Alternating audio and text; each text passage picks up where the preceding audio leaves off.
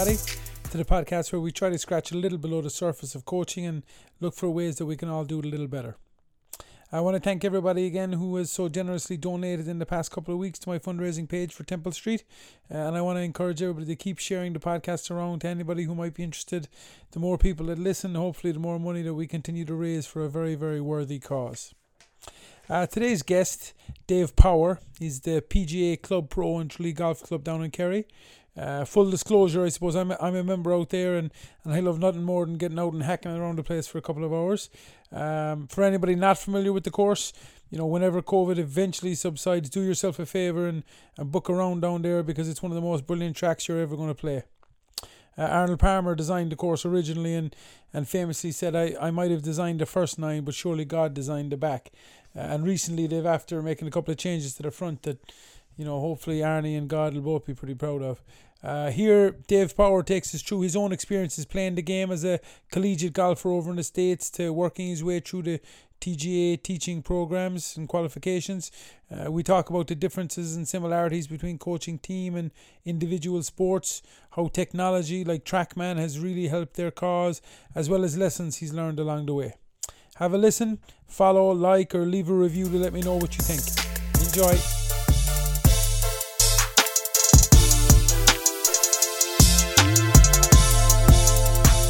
Okay, great.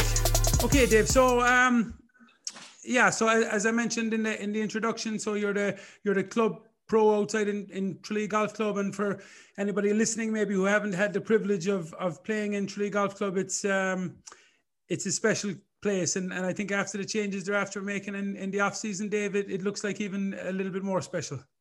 Yeah, no doubt, no doubt. We're blessed. We really are. Um, so it's it's definitely an exciting time to be part of Tralee with changes and the developments we've had the last few years with the par three course. And uh, yeah, it's something I think uh, every member is very, very proud of the last few years. Yeah, and that par three course is is another fabulous addition. I mean, you can you can pop out there and and run around and play it from the three tees, and you're you're home again in, in 40 minutes or so, and you're after playing maybe 18 holes. It's a it's a it's a brilliant addition to any course. Yeah, yeah, and and uh, from a selfish point of view, for us, it, it's for the kids. I mean, our yeah. golf course is so tough that when they were out playing on the big course, a lot of them would get deflated because it was just too tough. Yeah. So this is great now. It gives them a chance to hit a green, to make a par, to you know, to get a bogey rather than you know getting sevens, eights, nines, tens, yeah. and coming off, yeah. you know, ready to cry. Dejected, so uh, it's yeah. great for that. And and even for like you say, the time now, time is great. Everybody's time is more precious. Mm. So the par three has been a great thing where you just literally go, get your golf in an hour, and you're home. Yeah. Yeah, brilliant. The wife, the wife, doesn't hate you as much then. Yeah, exactly. It's not yeah. a six-hour day. Yeah. yeah. Uh, maybe Dave, just for for the people that wouldn't be familiar with it, would you mind just kind of giving us a, a brief description of of of your own kind of early stages playing and, and where that went and, and how that led you on to to the coaching side of things, I suppose. Yeah. So I suppose what like any kid, I suppose growing up, well, grew up in London, but um, was obviously mad into soccer and you know that sort of stuff, and all mad into any sport really. Um, and then one day my dad took me pitching putt and that kind of really got me. I really kind of enjoyed it maybe at about 11 or 12. And from there, then I literally just plagued him all the time to play golf, golf, golf. Um, still carried on playing football um, and really just got lessons then um, from, a, from a young age. Got lessons off a guy who used to teach Nick Faldo. Um, and just, you know, got a little bit better each time. Um, moved on, played county golf. Went from there then to getting a scholarship in America um, in Georgia. So I spent two years over there playing with the dream that I was going to come back a superstar. Mm-hmm. Um, the, the, reality was uh, I, I, realized that I wasn't as good as I maybe thought I was, and I had to uh, find something else to do with my life. It wasn't going to be on the US tour or the European tours anyway. Yeah. So, so then I came back and I knew that I didn't really want to work in an office. It wasn't for me. There was no way I was going to be able to be surrounded by four walls all day long. So golf was still my passion. Um, so I decided to, a job came up at my local golf club for my, the head pro there. So I went in as an assistant pro. And so I then started doing my PGA training with the Professional Golfers Association, which takes three years. You get trained on um, obviously coaching, repairs, and then running a business too. So that then sort of took three years to complete passed my exams and was PGA qualified, and then then you've got to try and find a job where you can earn some money or mm. beginner life because uh, back then the apprenticeships were really, you know, 70 uh, euros a week for uh, 70 hours work. It was about okay. a euro an hour in the good old days. Jeez, yeah. So, um, and then from there, I went to work in Killarney. Um, now, both my parents are Irish, so Ballybunion and West Cork. So we'd always come back in the summers for holidays. Yeah. Um, and I was lucky. Tony Coveney was the head pro there, and Tony was absolutely, still is absolutely obsessed with golf and techniques and how you change and stuff. Um, and you know, he was great. We used to go in the morning, you have the cup of coffee, and we sit there for an hour talking about golf swings, moves, ankles, toenails, how that affected this, how this affected that, and uh, you know, so that was three years of good, intense discussion with him. So it was yeah. great. Yeah, brilliant. And and t- let me take you back to Georgia there a second. And uh, what, what was that experience like, David? Like, so that was you know as a, as playing in the NCAA. So it's, it's really a student athlete, full on practice college, practice college, just flat out in that in that kind of a way. Yeah, yeah, it was great. I mean, obviously Georgia, the climate was so good. So um, yeah. there was two of us went came over from the UK. Um, we both qualified through a trial that they had in Oxford University. So there's about ten golfers got scholarships. So the guy I went with actually played Walker Cup. He was up about plus plus two or three. So we ended up in the same place. Um, but the standard was good. I mean, we had a really good team. I mean, every to get on the team, you had to shoot. Worst was par. Okay, if you, if you weren't shooting par, you weren't getting on that five man mm. team. There was about twelve of us in the squad, um, and we'd literally go into school in the morning. You go in from say you could start at seven thirty, which we did to try and get out earlier. So you could start seven thirty your classes, um, and then we'd be done by twelve or one o'clock and then we our um, university had its own driving range. Right. So you literally just dumped your gear, changed into your shorts, and off down to the practice ground. And we had a huge chipping area, driving range. Um, so we practiced all afternoon. Um, the golf coach wasn't a, a sort of a, a, pro coach, but he had a very good understanding of the swing. So and he'd helped a lot of good players from there had gone on to become tour players um, from that college. So right. so we ended up then we, we would have um, say four times a week we get we get driven over to the local golf club then and we had the free use of that as well right so we, we you yeah. know it was just full on you got seven days full on pretty much half days yeah. of golf if you needed it yeah geez yeah it's a big that's a big culture shock maybe from what you were used to coming from home it's a, and especially the weather in georgia it's hot down there Oh yeah, yeah, yeah. They, and they have they have strange things down there like snakes that can poison you and all that sort of stuff. Yeah, so it was uh, a good experience. Yeah, very good. Yeah, uh, and just maybe just start to, to get onto the coaching side of it. Then, Dave, like you, you mentioned there now that the, the the coach that was with you in Georgia wasn't maybe professionally qualified or whatever, but um, just maybe the strengths and weaknesses of, of these kind of coaches that you've come across and, and stuff that you've taken from other people along the way to influence your own coaching, I suppose. Yeah, I mean, we, we're blessed, um, sort of that you know, we're sort of blessed that the PGA organised so many coaching events with a lot of the you know, experienced pros of their time, like the likes of these Butch Harmons, Leadbetter. Mm. Um, and there's that kind of thing in the PGA. All these guys have always given something back.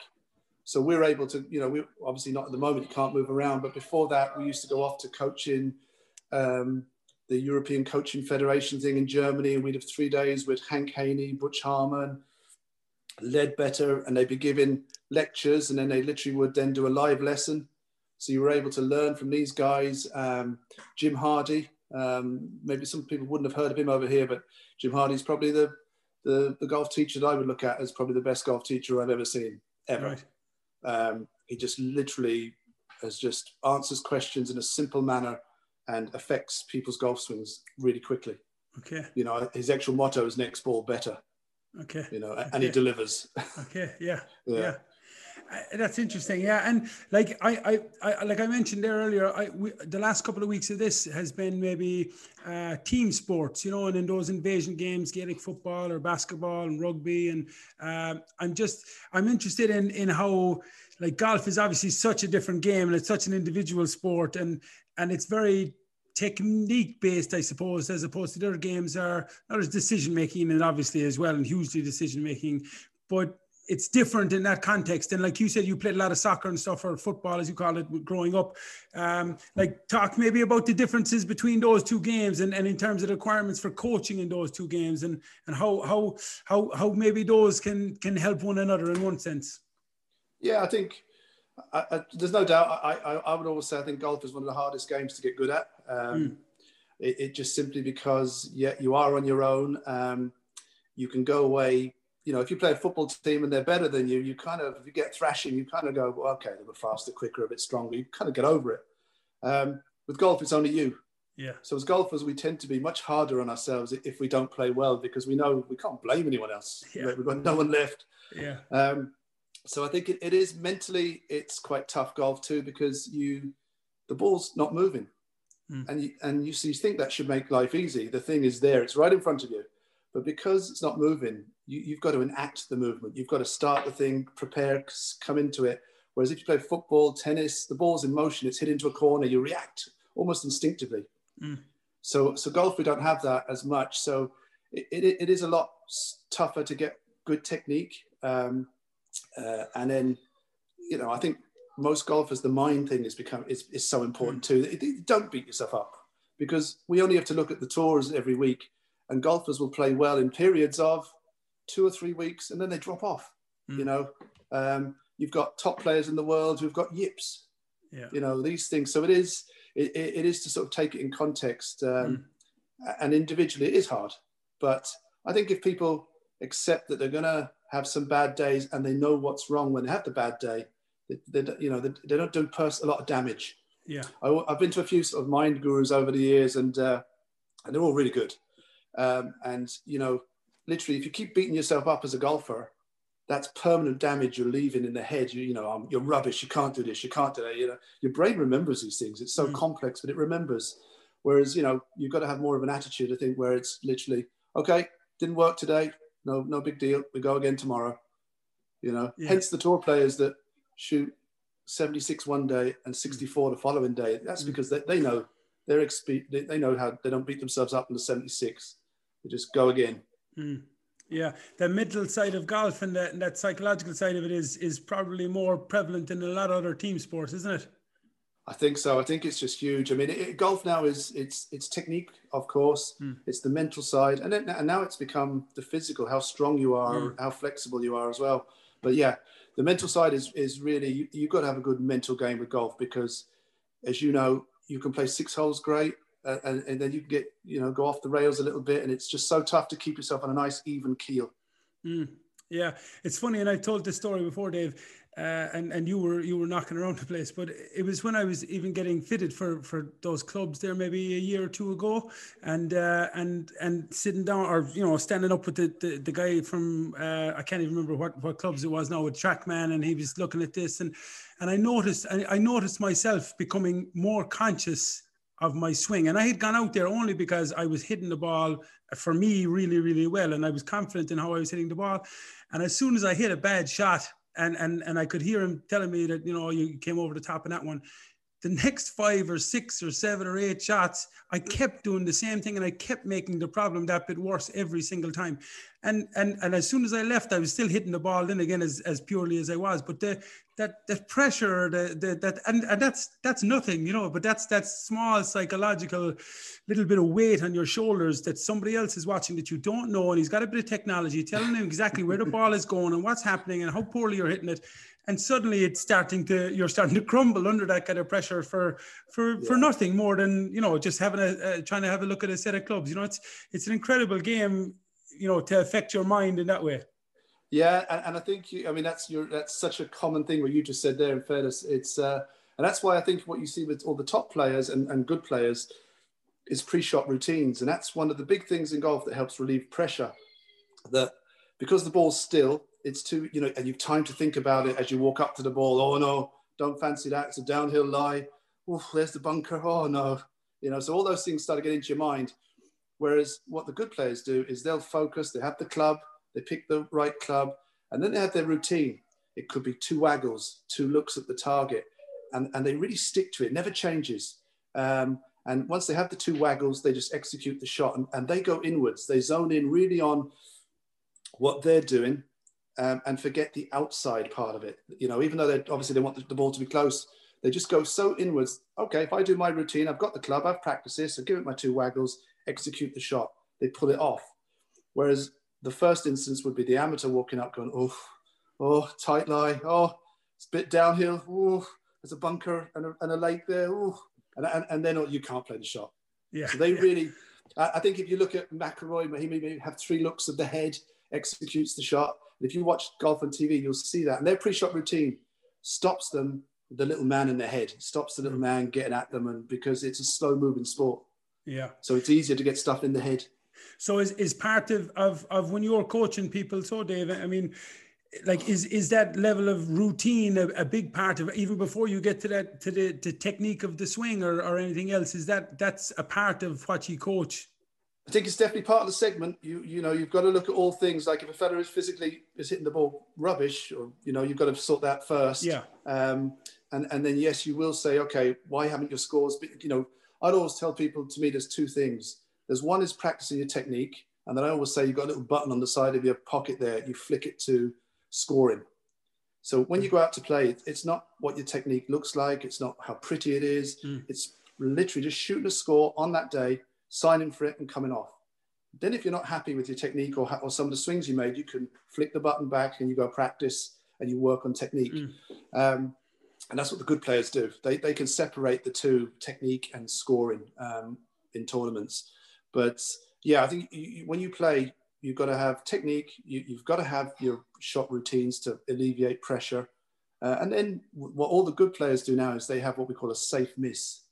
Mm. Um, so they now don't have a two-way miss, a lot of these good players. Mm. Whereas years ago, you went for the flag, you hit it, and when it went in the left, in the river on the left, you oh God, they don't do that anymore. They think, yeah. you know, they, they see river on the left. Okay, my miss here surely is just got to be a little drift to the right. So, it, you know, if I need to chip and putt, I do. And, you know, yeah, they don't make big errors anymore. Big errors, yeah, yeah, yeah. And it's I, am just interested, Dave. Like I, have asked the lads as well previously about um, you know coaching kids. Like we've obviously a huge problem in this country with you know participation numbers of all sports they, they rise and rise to that kind of 12 year 13 14 and then they start to drop and, and, and fall off and one of the big things um, that all the invasion games are doing now is is putting the emphasis on actually playing the game so it's not so much about you know your drill based practices in training it's about it's about playing your five on five your six on six and different different games because that's what really engages them and, and develops that motivation to actually want to play I, am wondering golf. Is there anything is like how do you kind of cope with that side of things in in, in golf, where it is more technique based, uh, obviously, but in terms of you know marrying that with the game and, and to give people enough of the game, especially younger people when they're starting out. Yeah, I always think that that's. A, I mean, that's a fair point. It's pretty much the same with golf because there'll come a time where if a kid is just hitting golf balls in a driving range, it, it eventually becomes boring. Mm. It's you know there's the, they need the next challenge and they need them quick because they, they, they move on quickly. They, they, they, develop. So we're we're blessed with and we and we've seen that the par three course that we have now has made a huge difference for us because it's teaching them scoring skills. It's teaching them like that button you press to get scoring so they're more prepared for when they eventually get onto our main course. Um, and, and the par three, you know, just it's an easier introduction. They could the ball runs down onto those greens. It was designed like that. Um, and, and, you're right. If it, it, just on a practice ground becomes boring. Now, with the advent of TrackMan, practice has become a little bit more sexy. In mm. the, you know, you can do indoor golf. We we can set up targets. I can set up targets on my TrackMan machine um, from 50, 60, 70. Let the kids have a little bit of fun shooting to the 50 yards, 70 yards, and then it'll tell them exactly how far they finished from the flag. So it's a little bit more exciting than just yeah. hitting balls on the range. Um, you know, there's a few of the ranges around the world now have got Top Tracer, where you mm. can play games. There's a little iPad sits beside your bay.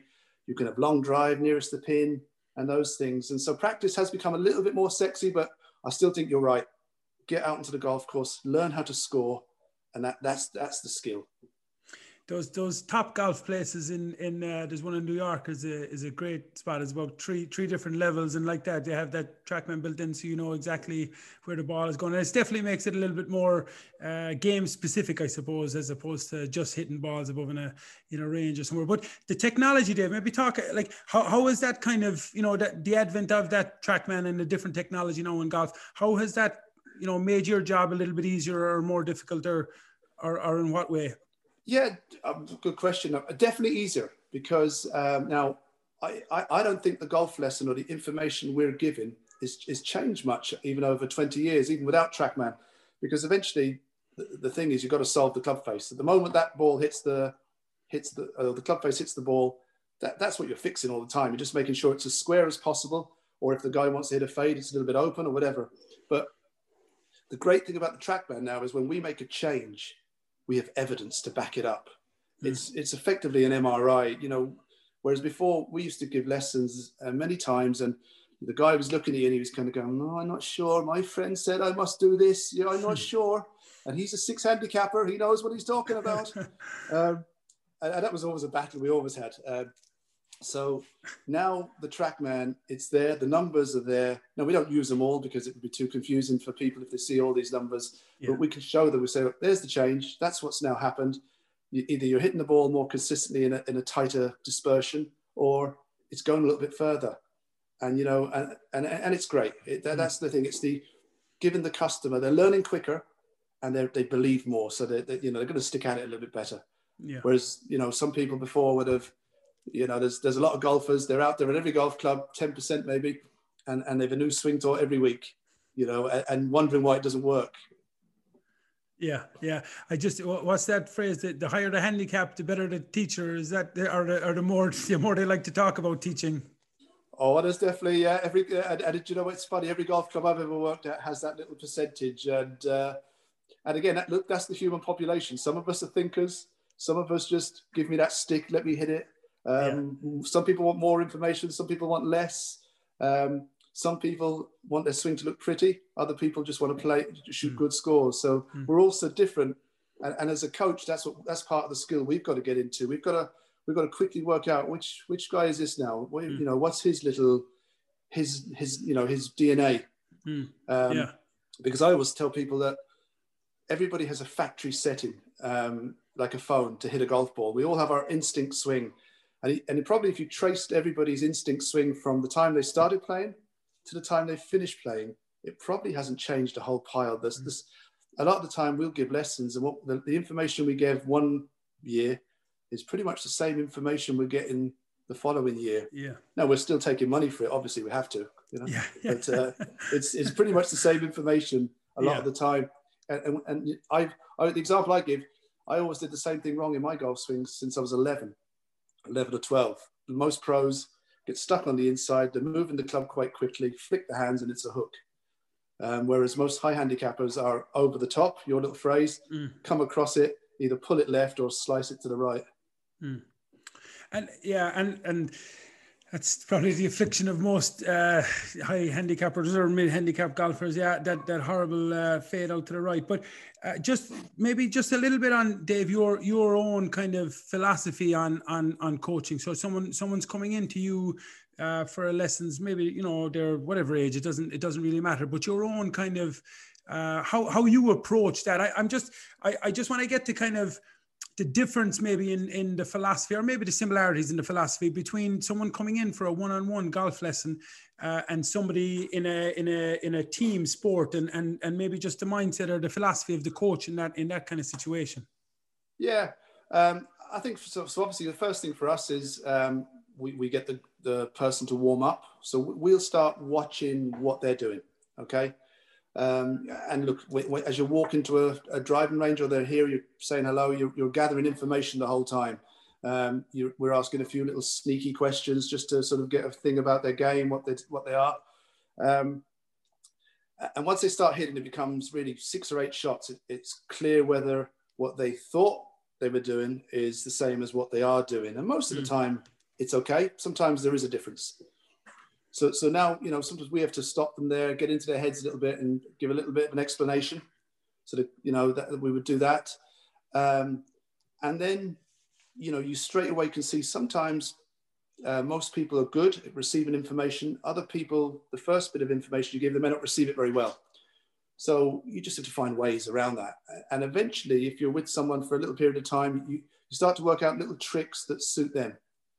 Uh, to be fair, in golf, like most sports, there's probably six different ways you can say the same thing. Um, and you, you just have to find the medicine that suits that person. Mm. All right. Um, and then hopefully, I mean, we try as well a little bit of this next ball better that try and affect the impact as quick as you can so the golfer feels better, feels a little bit more confident and stuff like that. I, I don't really do sort of swing building where I'm sitting there and I'm going to go right. You're going to try this position for six weeks, then come back to me once that position is done. We'll go on to the next one for six weeks because at that stage, unless he's hitting the ball better quickly, he's, he's yeah. not coming back in blocks of six weeks. Um, doesn't yeah. happen. You know, yeah. he doesn't know what he's talking about. I'll go somewhere else. You know? yeah. So, so we try to affect the impact as quick as we can um, to get them happy. Ball maybe coming off a bit better. Try and back it up with the evidence of the TrackMan. Um, video, obviously, video now is good too. Mm. So, um, and then at that stage, then you know, hopefully, if, if they're improving, they'll, they'll want to do a little bit more. They'll want to come to us a little bit more regularly. Um, and, and, the belief is there because you've got the numbers. Mm. Um, and I think the difference is, and, and again, that is on their own. The difference, obviously, with a team sport is that, you know, you, have got someone there for you. You know, someone can pick you up a little bit. I think in team sports, the camaraderie is is there. Um, and look, in a team sport, one guy can have a bad game and, and the others can cover him. You know. Yeah. Um, whereas I think it, again, this goes back to this mental side with golf. We we just have to be easier on ourselves because no doubt particularly at Tralee, one of the things we see a lot out there is people who can't chip. Mm. Uh, tight bare lies, um, and the technique wasn't good enough to start with. Then they've beaten themselves up. So we've gone from bad technique. Now we've got uh, beaten ourselves up in the head. So now we've got two absolute negatives over, over that person. And, and then just the button gets pressed on fear. And then all of a sudden, the putter's coming out from 50 yards, 60 yards. Um, I've never seen as many putters come out from 50, 60 yards till I got to Tralee Golf Club. Yeah, yeah. not not a bad play on a few of the holes though, but uh, yeah. but that that negative self talk though, like you mentioned there, that's that's a that is a real that's a big thing in golf, obviously. Like, and it's just uh, it, it. Do you do you do stuff, Dave, where where you go out and play a few holes with people, or or is it normally just in that range, looking them hitting the few balls, and you know, and go from there, or what way do you play it? Yeah, I've tried. Um, obviously, we're, we're, sort of a very hugely busy resort club that uh, normally would have a lot of um, people there every day. So it's difficult for me to get out on the course as much un- until the par three came along. Hmm. So now I've started doing a little bit more playing lessons. And I have to say, you learn more about the golfer on a playing lesson than you will on 10 range sessions because yeah. someone gets into a rhythm on the range and then there's no pressure because I'll just if I hit a bad one, Dave's going to give me another ball. I know he is. He's nice enough, so I'll give him another ball. So they can trick you. Yeah. Whereas when you get onto the golf course and it's a one shot sort of you know at a time, and you've got to hit the shot when you need to hit it, you very soon know you know can they can they hit a target? Can they control the ball? Can they get up and down? Have they got? Does the putter come out from 50 yards? Yeah. Um, so all that. So yeah, I, I love um, seeing them on the golf course will learn you so much more than it will mm. a practice ground. I think most most golf coaches now would would really say that. Yeah, uh, and and you just you mentioned there about um, just when, when they're coming up even further less than just that idea of find find the medicine that suits them best. That the idea that it's still no matter what game it is, whether it's golf or soccer, or rugby or basketball or whatever game, it's still about trying to find what it is with that person that that makes them tick, isn't it? Really, as opposed to like here my way of here's my way of doing it. Here's how i'm going to teach you to swing and and whether it works for you or not is irrelevant to me. It's, it's about finding what works for them best isn't it? Yeah yeah it is. And you see it you see it all sorts of thing now you know from Jurgen Klopp's hugs to uh, mm. you know the days you know go back 20 years with things and people were you got to do it this way you got to do it that and stifling really people's imagination and probably confidence. Mm. whereas now um, really it's about you know just people, working people along. I mean, we've over the years we've had naturally gifted players who, who don't end up being very good, mm. um, and then we've got little lads who aren't as um, talented and who've just stuck at it. Much mm. calmer mindset, you know. I'm, I'm okay, and, and they end up being nicer golfers. And I think that is true. You've, you've just got to find a way to just encourage everybody. Everybody can play golf to a good level, um, and it's just really staying nice and calm and not getting the teenagers tend to go a bit crazy on us when uh, the patience goes when they hit a bad shot. We, we notice that there's a little two year section there where there's no patience on a bad shot. It's uh, the clubs yeah. now suddenly become weapons. Yeah, it's not just the teenagers, Dave. No, there's there's plenty yeah. more of those. Yeah, but but yeah. that but that idea of the people skills, or uh, uh, you know, and that that interacting with the people, it, like you mentioned, different workshops and and and uh, lectures and stuff that you, you attend with the PGA. Is is that something that's that's that's spoken about at them, or are they more more the technical side of it and and the actual teaching aspect of it? Bit of both. I mean, really, yeah. So, so, what we do now is we've got so many good courses we can do. I can always remember a woman called Pia Nilsson was a Swedish lady, and she was ahead of her time on mind stuff. And she used to draw two circles. The, the small circle was influence. The bigger circle was circumstance. And basically, what she used to get people to do was focus on your circle, which was, was the one you could influence, which was the clothes you put on, the club you selected, the your strategy around the course and the other one circumstance was basically the other person if they got a big bounce onto a green they chipped in you you you can't influence that mm. so if you let that get at you as they went two up on the, the first two holes you know you were your circle was never going to grow so mm. she said basically that everybody if you concentrate on your circle it was a great way of putting it i thought mm. is that suddenly then you'll see it will grow and you know you're not so bothered about them then yeah um, and that was one of the best mental um, person I, persons I saw doing it. Uh, but there's so many now. There's you know um, Graham McDowell and all these boys. They've all got a mind coach. They've all got mm. someone to help them. Um, as good as they are players, they've all got someone. And actually, a new thing that's come on now is the analytics. Is that we've got these mathematicians um, yeah. that they're now working out what club you should use off the tee because there's a 40 yard gap between two bunkers. The carrier, the first one is 260. So now you've got this little corridor so they've worked out how to, you know, the percentage of fail or success to get in there. And then if you're further down the fairway, you've got a wedge in your hand, so you're more likely to hit it close. And all, all of them are using that now as well. Jeez, so yeah.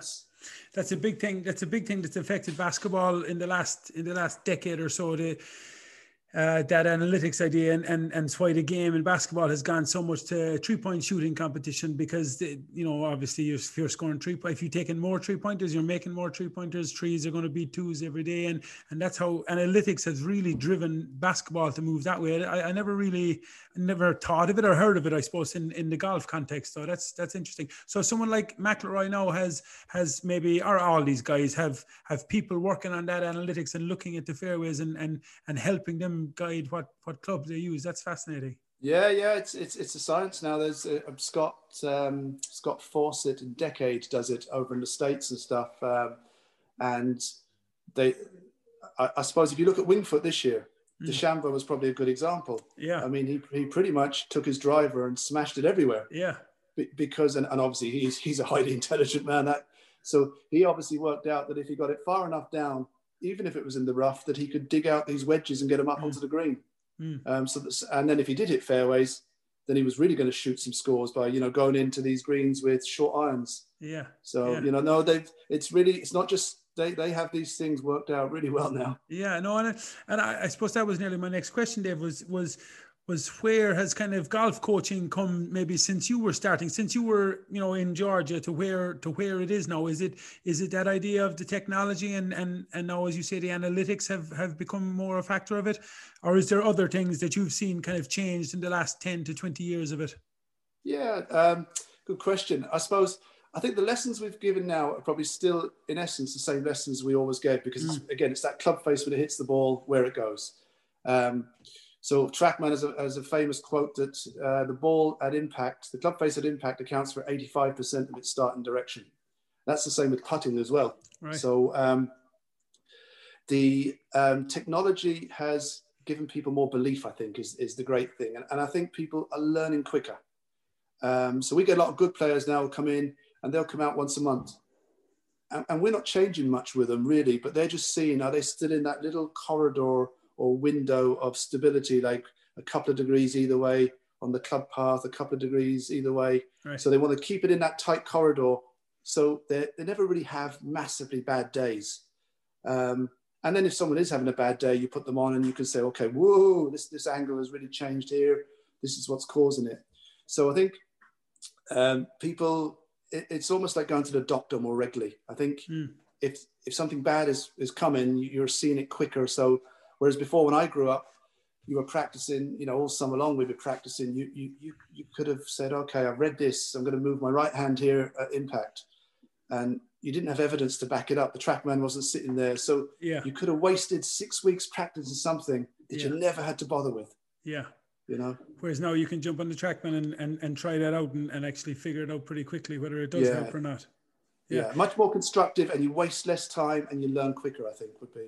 Yeah, that's the big shift in the while while maybe the message has remained fairly consistent over that time. It's just the the ways to probably prove that it's correct have have advanced a little bit. So yeah, yeah. Yeah, Um, definitely. And Dave, just in terms of of maybe you know coaches, you know, and, and I'm conscious that there, there will be people from other sports obviously listen to this, not just not just golf, but uh, in terms of maybe your own improvement and things that maybe you did when you were starting out as a coach that you know if you had your time back now you might do differently or that you've learned from that maybe other coaches in other sports could benefit from. Is there any kind of any things that stand out for you in terms of your own improvement as a coach over that time? Yeah, I think um, without a doubt, I think probably I should probably be giving some money back to the people who had lessons off me when I first qualified um, about 30 odd years ago. um, but You'll be I think you'll be I- inundated nowadays. There'll be people emailing looking for refunds. Yeah. I, I think it's so long ago, many of those currencies don't exist now. So I think, we we yeah, when I when I look back at it, when I first started, um, I think as a, you know, you're a rookie, really. You passed your PG exams. Next thing, this person's standing in front of you, and you know they expect it to be right. Um, and and I think, you know, most of us as young coaches probably we, we try to make swings look pretty, because that's what we thought you had to do. If the swing looks pretty, then it has to work, and, and you know this is good. He's Yeah. going to tell everyone, or she's going to tell everyone, and uh, but and I I know you asked me earlier. One of my advices to young coaches would be, it doesn't have to be pretty; it has to work. Mm. Um, and everybody's capable of getting that club on the ball. You know, maybe others obviously better at more speed than some, but uh, the first thing is to get a golf swing that works. Success to someone could be moving it 50 yards instead of 10. That's a that's a big improvement. Mm. Um, other people, it may be to control the ball better. So I think you really just have to make sure that you make the swing work. Um, and after that, then I think if if it needs to be pretty, you can always work on that. But it has to first of all get that thing to be effective. Mm. And that's the thing I think that I mean when I'm looking on the internet now, I'm seeing a lot of coaches coming on and maybe sometimes too the terminology is, is too extreme for the average person. It's lead arm, trail arm, center of mass, you know, all these fancy terms. And at the end of the day, a golf swing's over in a second. Yeah. Um, You know, it, in one way, it's great. There's so much information out there, but I think too, it's still just uh, it's very hard for people to pick the information that's right for them. You still need someone who knows their game uh, and knows their personality, whether they Mm. can handle that. Yeah. Um, and I think that's still important. But in terms of my teaching, what have I done? I, I, I guess all we've tried to do is keep the same message, but use the TrackMan and the tools we have of technology to back it up, really. Yeah, yeah, that's good. Um, and and just maybe like we're, we're nearly there, Dave. But just in terms of, sport or golf as a as a as a participation sport, Dave, and you know it's always got. I suppose for like every sport, young people getting involved in a game and staying involved in the game and enjoying it into into as, as old as they can be. Where where is golf now? Obviously, every sport has been affected by COVID, and, and we're all we're all reeling from that a little bit. But in terms of even pre-COVID, where is golf now on that kind of spectrum of of of participation and young people infusing the game again? Yeah, I think like like all sports, um, golf really golf numbers dropped like considerably the last sort of five years or so um, in the world as, as a rule. Um, because a little bit, you mentioned it earlier about the six hour day, um, four hours on the golf course. I have to warm up, uh, you know, I have to then have a little bit of grub afterwards. So the, the six hours was hard on families, you know, with Yeah. young kids and stuff like that. So uh, there's definitely been a move, and Tralee's been involved in that um, in golf courses all over the world, developing par three courses. That's been a big thing, so that people can go for an hour and stuff. Um, but to get kids playing, kids have never had better chances to play golf um, because, you know, I, I look at Tralee particularly. You know, we're it's quite cheap to play. The the clubs that kids have got now are now actually light enough for them to swing it. Mm. Whereas when we were growing up, you used to have uh, daddy's extra stiff driver chopped down seven inches. It was like an absolute sledgehammer of a thing there that Yeah. you couldn't get the ball airborne. So now they've all these great clubs at the right weight for kids. Um, and I think the the par threes and all those sort of things are good. Mm. Right. And you know, anybody listening, if they've got young children and you're taking them to driving ranges, always make sure you tee the ball up for them. You know, Mm. tee the ball up for them. Let them see that ball go up into the air.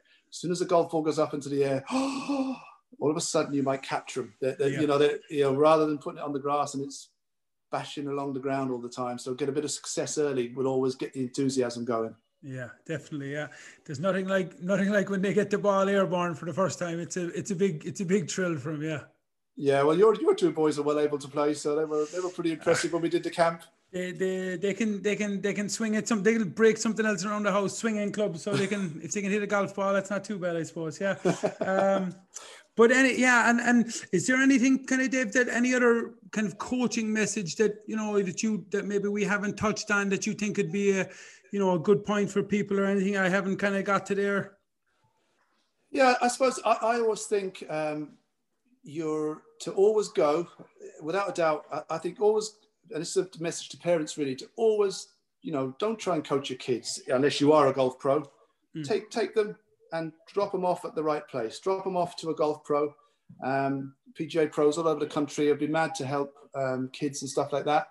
Um, and then also try and instill a little bit of, I think, hard work. There's no substitute if that you've got the right combination of, um, you know, getting your lessons, doing the little bit of work, and then coming back. And if you like, what we do now, we remeasure people. So we literally get people to hit some shots on our TrackMan, and and then what we'll do is give them a lesson, let them do a little bit of work, and maybe set the challenge. Right, in four weeks when we come back, we're going to retest you Mm. and that person you know really sees if the improvement is there Yeah. and then and then if it's and then if if not why and and, and it may be us it could be the instructor that maybe have we clouded what we're supposed to tell them that you know Yeah. why haven't they improved or, or sometimes it can be they didn't do the work um, but i think there's no substitute for coaching from a proper expert a little bit of hard work and then a little bit of an attitude you know i'm going to do this you've got to have that that little Mm. fire in the belly no matter what sport you play you know because everybody will have bad days whether a team beats you 6-0 or whether you hit every golf ball along the ground you just Yeah. have to have that fire in the belly to come back Yeah, and and I suppose the value, Dave, of, of getting especially especially a game like golf, it's different now in other games where where early specialization is probably seen as as something now that's nearly a negative that you yeah you're going to have your your one out of a million Tiger Woods who who just focus on golf from the first day he, he plays any sport, uh, but now you've got all these you know p- playing loads of different games. Like even yourself you're talking about playing soccer all, you know until you were 11 and 12 and and then you started to kind of maybe narrow in a little bit. Um but uh, in, in golf in particular how how important is it maybe to get that early kind of you know like you're talking about dealing with a proper coach and a proper expert early on to get the basics set before maybe you know you you you maybe float in and out of the game Yeah, I think it, yeah, there's no doubt. Um, the earlier you, get people, the better. Um, and then it's just to keep it simple. You've got to have the appropriate talk for, for, for that age group. That's the key. It's um, you know, we, we actually we, we when we teach people how to use rotate the club through the ball, we use a field and an ocean. They've got to point the club to the field and then reverse it to the ocean. And it's very simple. Um, and it just shows them how to release the club properly to hit it straight. And we just use that mantra all week long we do our little camps with them. Um, you know, field ocean, and then they add the leg. So then we almost try and make it a sentence: field ocean leg, um, and that works great for kids, for, for the young kids, and they, you know, they've got the message, not too complicated. Um, and then we don't focus too much on the grip, believe it or not, at that little age group, because the grip, if, if all they've got to do is keep the hands in there, fiddling with the grip, and uh, as under 10s maybe, fiddling, fiddling, fiddling, eventually going to get bored because they can see the golf balls there. I mean, I've, Yeah. a, I have a job in my hands holding back the, the stampede for the golf balls. yeah, yeah. So I, I- don't spend hours on a grip making it perfect. I kind of just gently get at that a little bit. Once it's some way right, we let them off and get them hitting because it's that they want to do. They want to see that ball take off and Yeah. hit it further than their mates, and that's what's going to capture them and maybe Yeah. want to come back to us and play more golf. And Yeah, definitely. Yeah, Dave. Look, uh, maybe I, I, I'd be killed if I let you go, Dave, without without asking for everybody listening. eventually when we do get back onto the golf course, give us give us one thing, Dave. Give us your your most crucial tip to to help us lose a couple of shots in the 18. Yeah. Um, I, I would say my most crucial. T- well, I'll tell you what the, the tips you shouldn't be listening to. How's that? We'll go. We'll do it in reverse. okay. Because this is these are the three tips that keep me in a job. people people eventually have to come to me after this, and they are head down. Uh-huh. Worst piece of advice in golf, but it's out there. Swing slowly, and and if you're a right-handed golfer, keep your left arm straight. Uh-huh. So those three things will mean the ball goes nowhere um, you won't see it if it does move, and um, you're not going to be a very good golfer. So those three things are the things not to do. Yeah. But I would say they in golf they're probably the most used phrases. Definitely. Keep your head down. I'll watch where it goes. Yeah. You, you have to move your body in this game. It has to be fluid. It has to move. Nothing should ever be stiff and rigid. The left arm, it's extended but comfortable. So those are the three to avoid. Yeah, it's and it's gas. If you do hit a bad shot, it's always a case of some fella says, "Ah, you lifted your head. You lifted your head." yeah, I know. yeah, and, and, it, and you kind of then self doubt yourself. You go, "Did I? Did I? Yeah, I, I, yeah. I kept it down. I definitely did." Yeah, um, yeah, And then you keep it down extra longer, then, and it still doesn't work. Yeah. You know, so, yeah.